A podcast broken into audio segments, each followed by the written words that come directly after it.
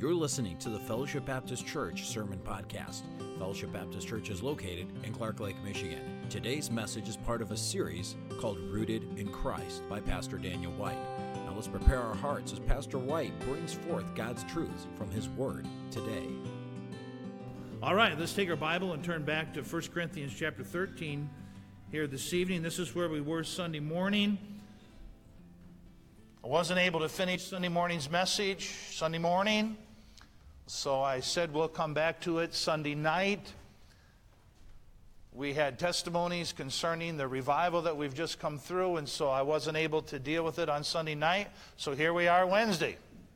We're going to do this one way or the other. And Sunday morning, we talked about the perversion of love. The perversion of love. 1 Corinthians chapter 13, I'm going to read just the first three verses and then we'll cover the remaining verses here a little bit later in our study. So, the perversion of love, part two. Though I speak with the tongues of men and of angels and have not charity, I am become a sounding brass and a tinkling cymbal. And though I have the gift of prophecy and understand all mystery and all knowledge, and though I have all faith, so as I could remove mountains and have not charity, I am nothing. And though I bestow all my goods to feed the poor, and though I give my body to be burned, and I have not charity, it profiteth me nothing.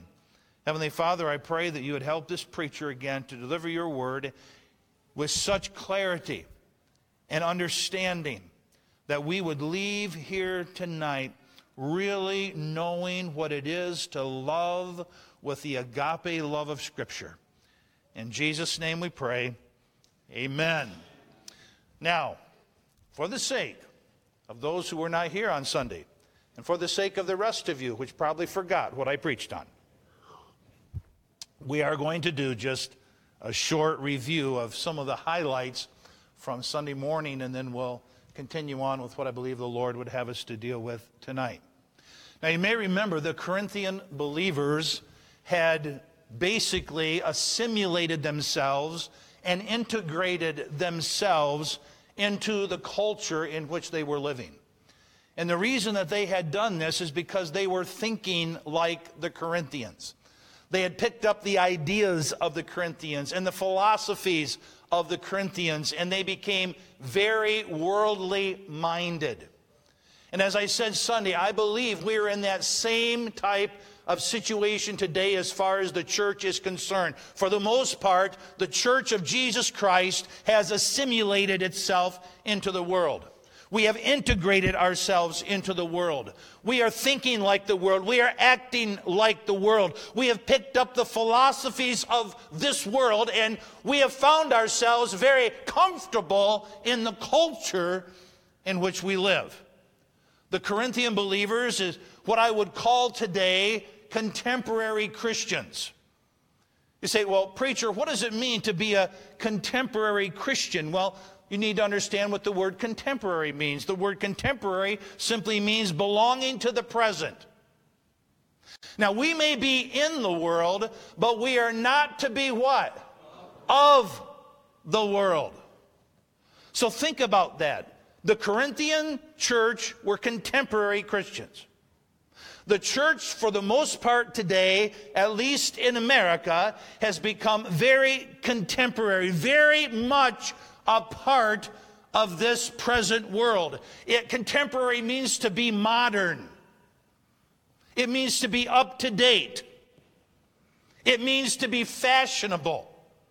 The church is doing its dead level best to be fashionable with this world in which we now find ourselves. We try to market ourselves in the same way the world markets itself. We try to organize our ministries in the same way that the world organizes its ministries. We try to have our worship service the same as the entertainment that the world loves. So we have CCM music, contemporary Christian music now the modern, the up to date, the fashionable music. You know, Jesus said this if the world loves you, there's something wrong with you. In 1 Corinthians chapter 7 and verse 31, Paul addressed that whole concept, that idea that the Corinthian church had of being fashionable. And this is what he said the fashion of this world passes away. Strong words of condemnation concerning how they were thinking. Paul strongly condemned the worldly thinking of the Corinthians. I quoted several verses on Sunday morning. I'll just mention a couple of them here tonight. He said, For it is written, I, God, will destroy the wisdom of the wise. I will bring to naught the understanding of the prudent. Where is the wise? Where is the scribe? Where is the disputer of this world? Is this not true? Hath not God made foolish the wisdom of this world? We see that all around us. And then it says this For after the wisdom of God, the world by wisdom knew not God. He goes on to say, For the wisdom of this world is foolishness with God. For it is written, He taketh the wise in their own craftiness. Now, these are just a couple of the verses, and you'll find them throughout 1st and 2nd Corinthians, where Paul condemns the worldly thinking, the worldly philosophy, the worldly ideas that had been picked up by the Corinthians from the culture in which they lived. What does worldly wisdom, what does Corinthian thinking produce? Church, what does it produce? Carnality. And I, brethren, could not speak unto you as unto spiritual, but as unto what? Carnal. Are ye not carnal? The Apostle Paul said to this worldly thinking church. Paul wrote this to the Romans. Are you still with me? He said, Because the carnal mind, here, because the carnal mind is enmity against God. What kind of mind did the Corinthians have? A carnal mind. Why did they have a carnal mind? Because they had assimilated themselves in the world. They were thinking like the world. They had picked up the philosophies and ideas of the world because the carnal mind is enmity against God. What does it mean to be at enmity with God? It means to be at war with Him, right? The carnal mind is at war with God. And then he tells us why the carnal mind is at war with God. Think about that. Here was a church that was at war with God. Why? Because of their carnal thinking. As a man thinketh in his heart, what? So is he. So they were living out that carnal thinking in their lives. Because the carnal mind is enmity against God. Here's why it's an enmity with God for it is not subject to the law of God, neither indeed can be. If there's one thing the carnal mind hates, it's the law of God. It hates the commandments of God. I will never forget a person one time came to me and they decided they were going to leave the church. And so, of course, I said, Well, what's, what's wrong? You know, usually people leave the church is because of me. I said, Why are you leaving the church? And they said, Because you teach false doctrine concerning the living the Christian life. I said, Well, how am I teaching false doctrine concerning the Christian life? And they said, Because you're always emphasizing the importance of keeping the commandments. Hello? Fear God, keep his commandments. This is the whole duty of man. If you love me, you will keep my commandments, and my commandments will not be grievous. And I'm, I'm just. What would you say about that person if you had to judge that statement? They were carnal in their thinking. Because the carnal mind is not subject to the law of God. The way to live the Christian life is to be subject to God's law. Because of this, the Corinthian church was a mess. I'm just going to list a few of the things as I was just leafing through 1 Corinthians, just kind of speed reading through it. Here are just a few of the things that were going on in this church. They were embracing worldly thinking and philosophy. We've already talked about that. There was envy, strife, and division. They were always fighting and arguing among themselves, some even taking others to court. There was sexual immorality, some really gross sexual immorality going on in this church. They were tolerating false doctrine and they were believing false doctrine. They were unfaithful. They were poor stewards. They were bringing blame upon the ministry because of their poor testimonies. There was a lack of separation from the world and worldliness. They were greedy and covetous. They were causing other brothers and sisters in Christ to stumble in their faith. They were eating meat offered to idols that was forbidden by the Lord. There was drunkenness going on in the church. Could you imagine that? Drunkenness in the house of the Lord. There was the abuse of the Lord's table. They were defrauding one another. There was divorce and remarriage, pride, selfishness, and self centeredness. They were turning the liberty, their liberty in Christ, into a license to sin. They were abusing spiritual gifts. They weren't tithing and giving to the Lord's work. They would honor the rich and despise the poor. Women had taken over leadership in the church, and Paul's pastoral apostolic authority was under question, and his message, for the most part, was rejected by this church. As you read 1st and 2nd Corinthians, Paul is continually defending his authority as an apostle and as a pastor over this church. Just let me read to you a couple of passages. He said, Am I not an apostle? They're saying, No, we don't need to listen to Paul. He's not one of the apostles. He said, Am I not an apostle? Am I not free? Have I not seen Jesus Christ our Lord? Are ye not my work in the Lord? Who founded and established this church in the first place? The Apostle Paul. He was the founder. He said, If I be not an apostle unto others, yea, doubtless I am to you. For the seal of my apostleship are ye in the Lord. My answer to them that do examine me is this. And he takes almost the rest of the chapter to defend his apostleship. He said, being reviled. This church reviled him. Being reviled, we bless. Being persecuted, we suffer it. Who is he being persecuted from? By the church. Being reviled, we bless. Being persecuted, we suffer it. Being defamed, we entreat. We are made the filth of the world and are an offscourging of all things unto this day. He said, I write not these things to shame you, but as my beloved sons, I warn you. For though ye have 10,000 instructors in Christ, yet have ye not many fathers. For in Christ Jesus I have begotten you through the gospel. Wherefore I beseech you, be ye followers of me. And this is just a couple places where he says things very similar to this. The reason the Corinthian church was in such a mess spiritually was because of their Corinthian thinking.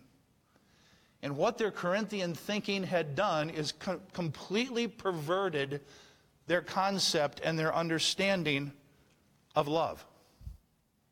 The Corinthian culture had gotten into them, and their view of life had become Corinthianized. Thus, they rejected Paul. I'm going to tell you something. They despised this man.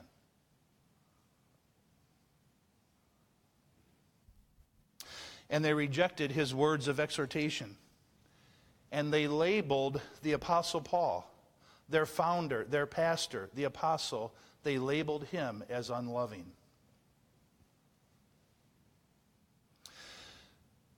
What did Jesus teach us was the greatest commandment?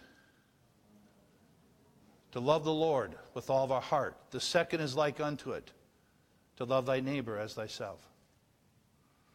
Paul said in the end of chapter 13 now abideth faith, hope, and charity, but the greatest of these is what?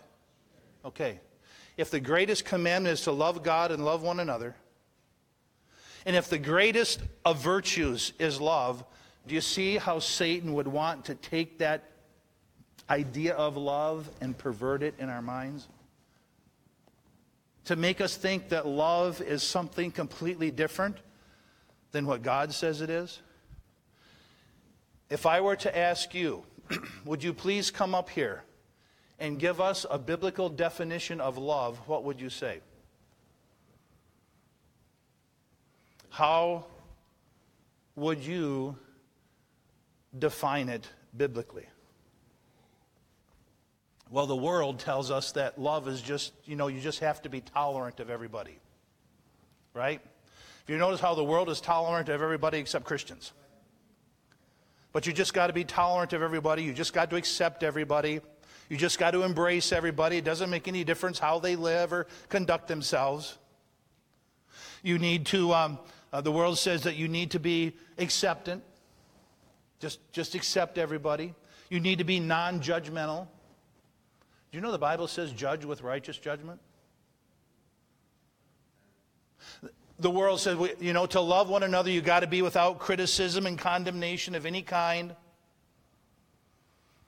They see love as a sexual attraction, a romantic relationship. In my opinion, the world's view of love has become so perverted that it's become soft, syrupy, and sensual. I thought about getting a bottle of syrup and just kind of. I didn't want to make a mess up here in the pulpit. Because we have defined love. Instead of allowing the one who created it and the one who is love to define it, our understanding has become perverted. And so now we're in a culture that says, well, if you love one another, you should have the right to marry, even if you're of the same sex. I'm here to tell you that is not love, that is perversion. For even the men did exchange the natural use of the woman into that which is against nature. And so likewise did the women. And the Bible says, and they burned in their lust one towards another. Men working with men, that which is unseemly, and receiving in themselves that recompense of their error, which is meet. That is not love, that is perversion. But what does the world today call it? They call it love. And is it, is it now being accepted in our churches? not only being accepted, it's being taught that this is biblical love. This is not biblical love. God is love. John affirms this. Love can only be defined by the very nature of God Himself. God is not merely love, he is love. Everything that God does, He does out of love. now, does the Bible speak anywhere about the wrath of God? You know something? You check me out. The Bible talks more about the wrath of God than the love of God.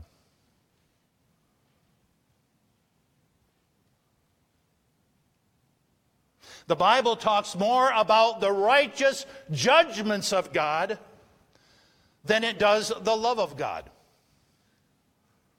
You know, the doctrine, I'll call it the doctrine of the wrath of God, has fallen upon hard times today. You don't hear the doctrine of the wrath of God being preached in our churches. You don't hear the teaching about the righteous judgment of God today in our churches. Is the world's concept of God a God of wrath? No. How does the world view God? Love. Now, is God love? Yes, he is. But is he also wrath? Is he also judgment? Is he also holy? Is he also righteous?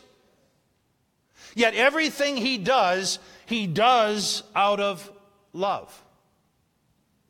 But this concept of the wrath of God, it upsets most modern day Christians.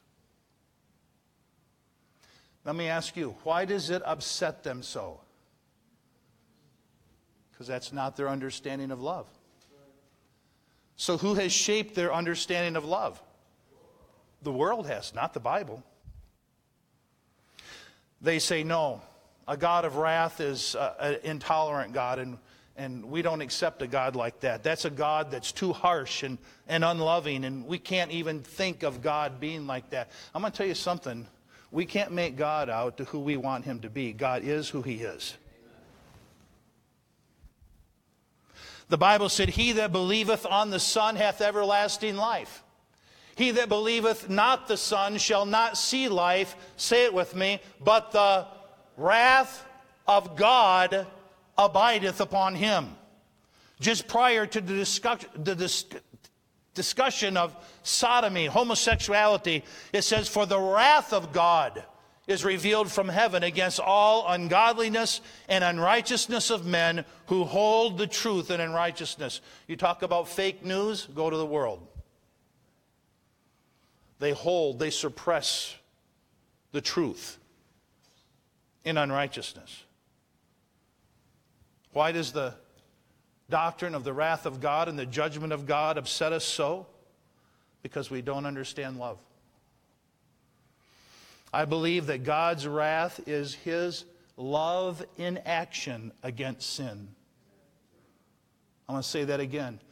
His wrath, his judgment, is his love in action against sin. The Bible says it is a fearful thing to fall into the hands of a what? Living God. Why is it a fearful thing to fall into the hands of the living God? Because he is righteous and he hates sin. All of God's righteous judgments are simply his love in action against sin. So when I preach about the judgments of God, when I preach about the righteousness of God, when I preach about the wrath of God, what am I really preaching about? The love of God. But you see, we don't see it that way. Just like the Corinthians, they didn't see it that way. Why didn't they see it that way? Because they were listening to the definition of love from the world. David understood this very well. In Psalm 51, listen to what he said Have mercy upon me, O God, according to thy loving kindness. According to the multitude of thy tender mercy, blot out my transgression. Wash me thoroughly from my iniquity and cleanse me from my sin. For I acknowledge my transgression, and my sin is ever before thee. Against thee and thee only have I sinned and done this evil in thy sight, that thou mayest be justified when thou speakest and clear when thou judgest. Isn't it interesting that in this same passage, within these just these few verses, he talks about the loving kindness of God, the tender mercies of God, but then he talks about the judgment of God upon his sin. It was a loving thing for God to bring judgment on David's sin. Give me an amen.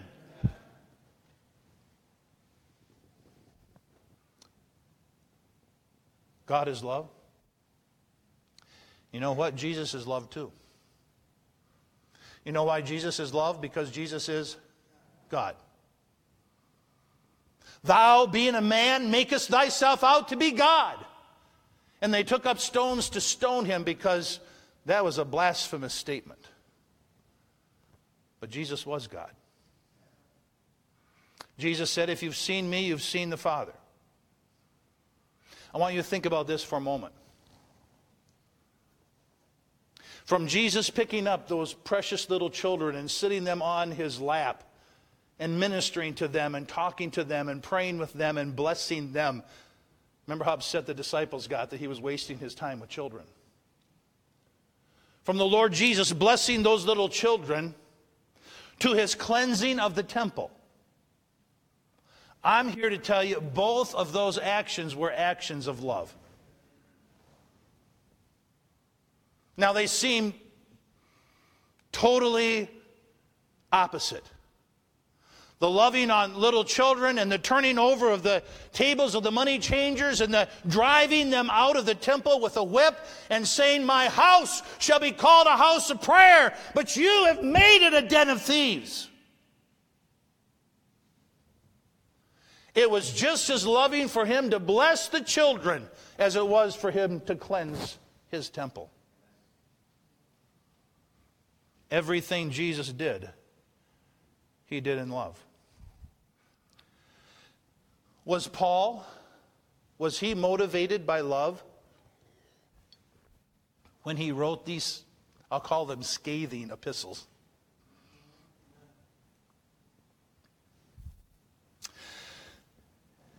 Was he loving to rebuke his people so strongly and so harshly? He was harsh. Remember Sunday I mentioned he even said my letters were rude and offensive. When he called them carnal babies, when he said you're puffed up, when he called them foolish and ignorant, when he said you are fornicators, idolaters, adulterers, you are effeminate, You are thieves. You are covetous. You're railers. You're extortioners. And he goes on and on. And then he says, I speak this to your shame. Can I tell you, that was not politically correct. But was that loving? Let me ask you, does that sound loving to you? No. Why doesn't that sound loving to you? Because we've all kind of bought in to the world's idea of love. That's why so many people get offended so easily. Can I tell you something? Get over it. I like what the preacher said last night. Put on your big boy pants and get over it. Do you see how affected we have become? Soft, syrupy.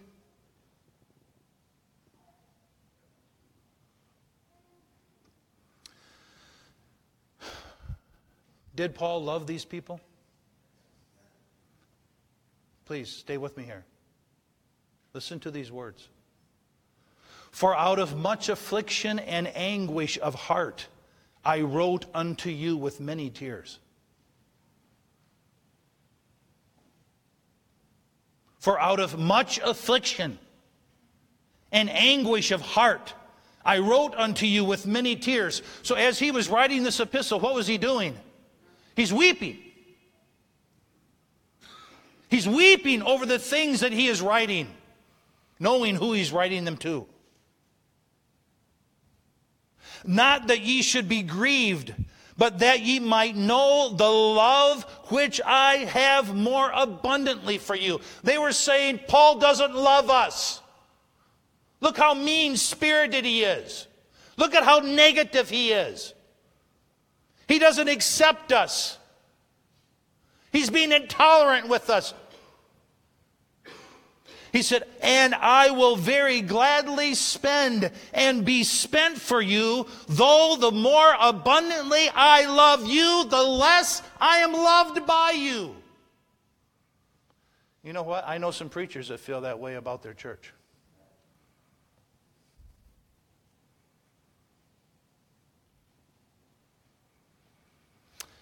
And then he ends his epistle by saying, My love be with you all in Christ Jesus. Amen.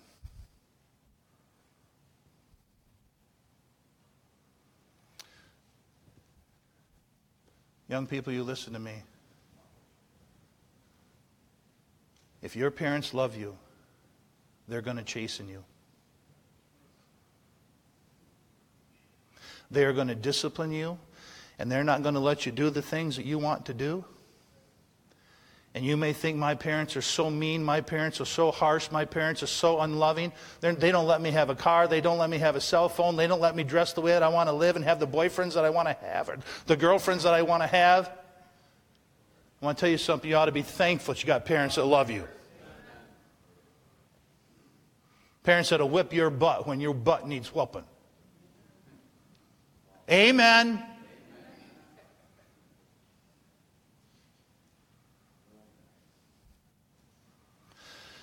See, why do our young people think that way? Because they've been Corinthianized. They're saying, well, if my parents love me, my parents are just going to let me do what I want to do. And they're not going to make me have a curfew, and they're not going to make me have a chaperone, and they're not going to choose my friends. And I'm going to tell you, parents who are like that don't love their kids.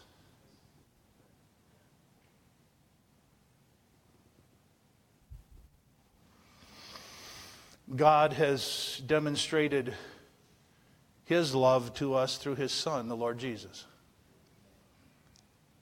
And God wants to demonstrate Jesus' love through us to one another.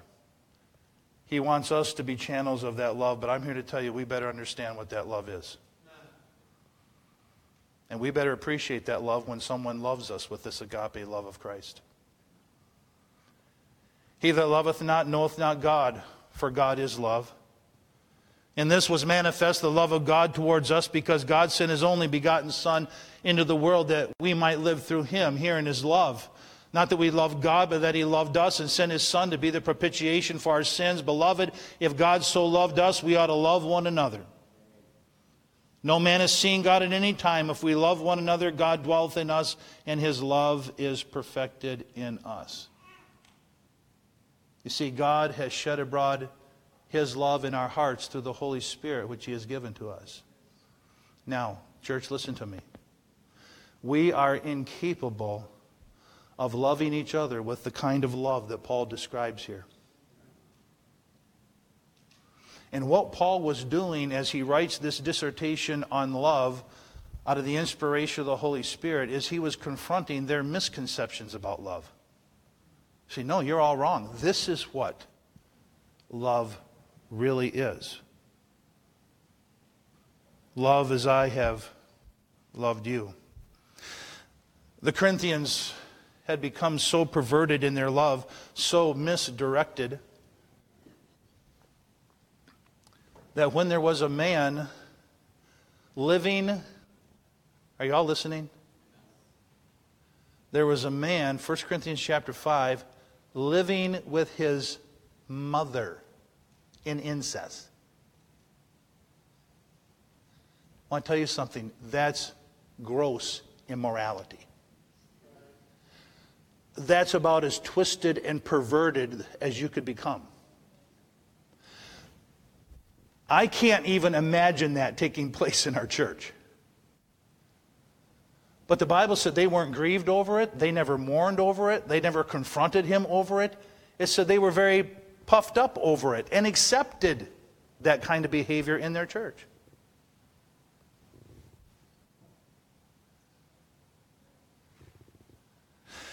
He said, Your glorying is not good.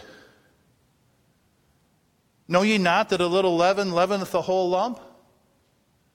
And that's when he said, You get that man out of your church and deliver him unto Satan for the destruction of the flesh.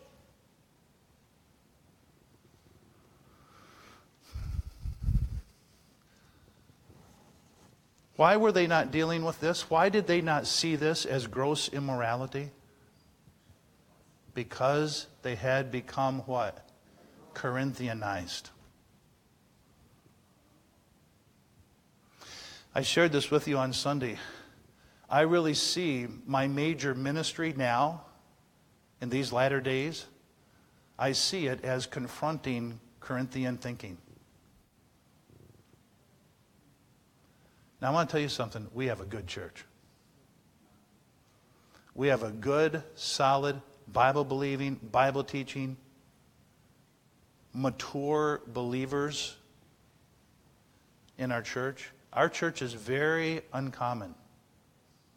Very uncommon.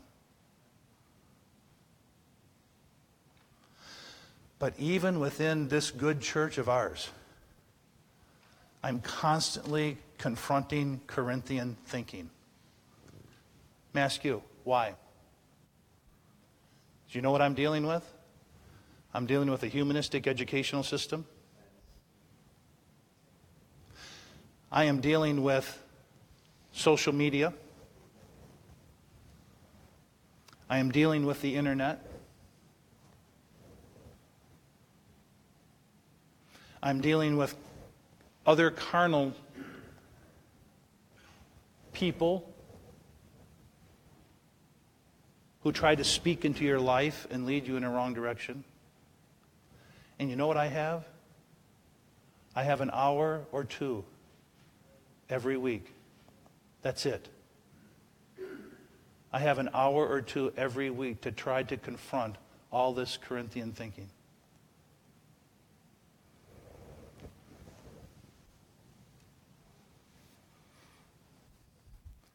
You know what the test of true biblical love is? That we love even when we don't feel like it.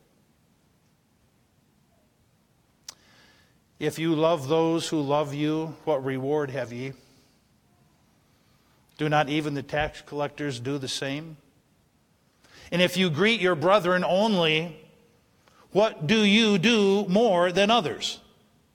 Do not even tax collectors do so? Therefore, ye shall be perfect, just as your Father which is in heaven is perfect. You love even when you don't feel like it. That is the true test of love. Love, love, love has specific demonstrations that come forth in our thoughts, in our words, and in our actions. So let's now go as we close. Let's now go to the remainder of 1 Corinthians chapter 13. Charity suffereth long, verse 4, and is kind. Charity envieth not. Charity vaunteth not itself, is not puffed up, does not behave itself unseemly, seeketh not her own, is not easily provoked, and thinketh no evil. Rejoiceth not in iniquity, but rejoiceth in the truth. It beareth all things, believeth all things, hopeth all things, and endureth all things. Charity never what? But whether there be prophecies, they shall fail. Whether there be tongues, they shall cease. Whether there be knowledge, it shall vanish away. For we know in part and we prophesy in part, but when that which is perfect is come, and I believe that's the Word of God, then that which is in part shall be done away. When I was a child, I spake as a child, I understood as a child, I thought as a child. But when I became a man, I put away childish things. Stop thinking like the world. For now we see through a glass darkly, but then face to face. There's a day of accountability coming. Now we know in part, but then shall we be known even as we are known. And now abideth faith, hope, and charity, these three. But the greatest of these is charity. I want to finish by giving a breakdown. I came across this the other day and I thought it was good.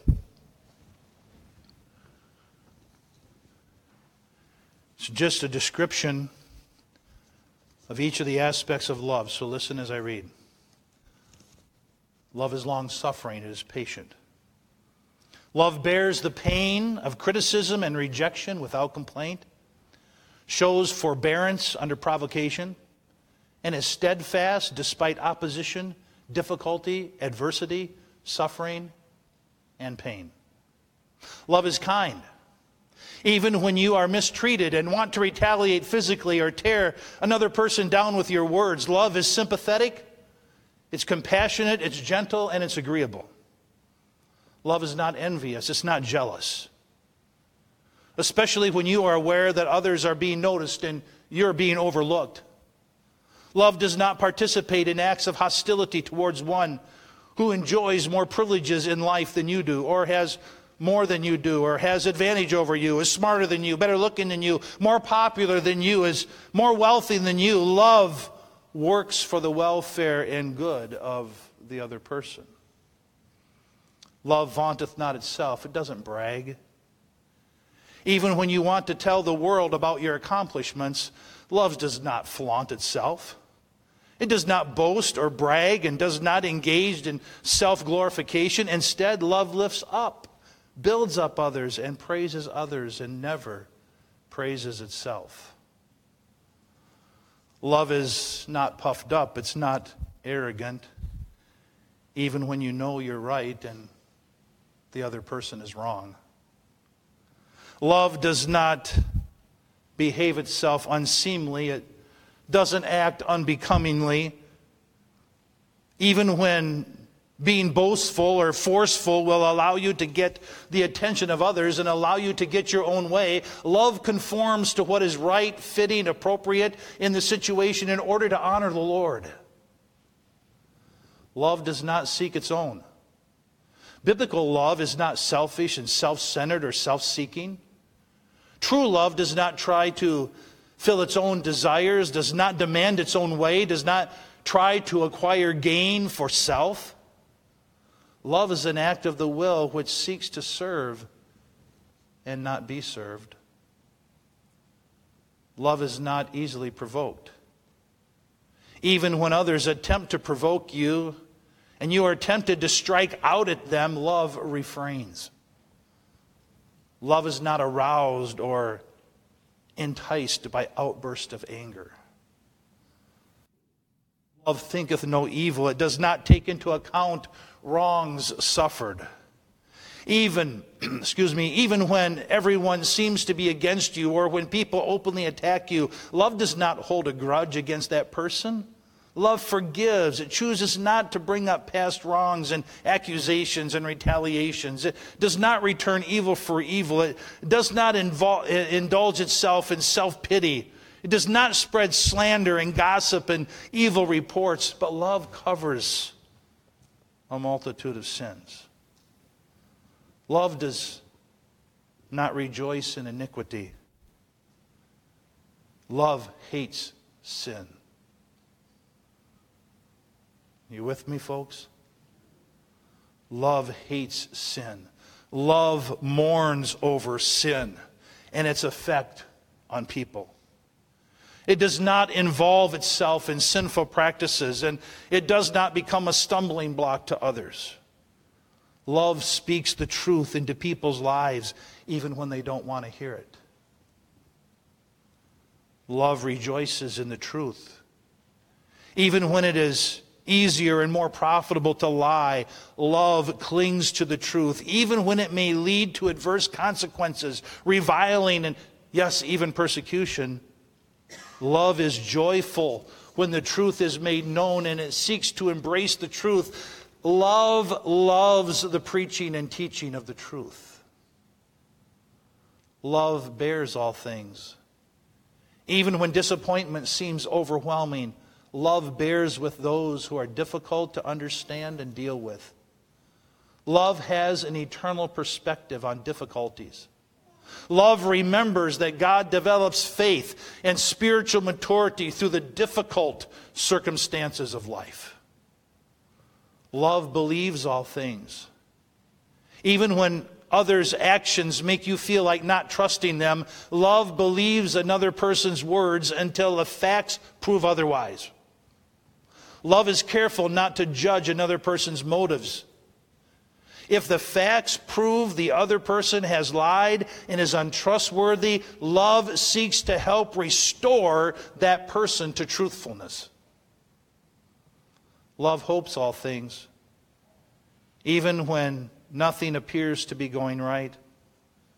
Love anticipates the fulfillment of God's plan and hopes for the best. Love confidently entrusts self and others to the Lord, praying for God's sovereign and perfect will to be done in their lives. Love endures all things. This is one of the hardest practices. especially when you think you just can't endure the person or the circumstances anymore in your life. Love remains steadfast under suffering and hardship without yielding and returns good for evil while undergoing suffering. Love never fails. Even when you feel overwhelmed and the situation seems hopeless, love will not crumble under pressure or difficulties. Love remains selfless, faithful, and loyal, even to the point of death. God is telling us that charity, which is true biblical love, does not fail. Relationships based on emotions will fail, but those based on true biblical love never will. The next time you read 1 Corinthians chapter 13, how about reading it this way? And I'm going to put my name in the place of charity. Dan suffers long. Dan is kind. Dan envieth not. Dan vaunteth not himself. Dan is not puffed up. Dan does not behave himself unseemly. Dan seeketh not his own. Dan is not easily provoked. Dan thinketh no evil. Dan rejoices not in iniquity, but Dan rejoiceth in the truth. Dan believeth all things. Dan hopeth all things. Dan endureth all things. Dan's love never fails. Do you think this preacher just came under conviction? What about you? You know, the church today is a feel good church. Let's just all come and feel good. We've made it a feel good religion that appeals to self and the fulfillment of the flesh. I'm going to tell you something. When you put your name in there for love, you don't come out of there feeling pretty good. You come out of there saying, I need to start abiding in Christ. I need to start asking the Holy Spirit to fill me and control me and I need to get my sin confessed and my conscience clear, and I need to live a life submitted to the Lord and to His commandments because I can't love like this. Only Christ can love like this through me. Let's have every head bowed and every eye closed. You have been listening to the Fellowship Baptist Church Sermon Podcast. We hope this message was a blessing and encouragement to you. If you would like more messages, visit our website at fbcclarklake.org, where all of our messages can be downloaded for free. Also, you can subscribe to the Fellowship Baptist Church Sermon Podcast on iTunes, Google Play, or SoundCloud. All of our messages are available for free. If you want to keep up to date on what's going on at Fellowship, follow us on Facebook, Twitter, or Instagram, where you can see what's happening Fellowship Baptist Church. If you'd like to visit us, Fellowship Baptist Church is located at 3200 Reed Road, Clark Lake, Michigan. Thank you so much for listening, and we hope to see you back here again next time.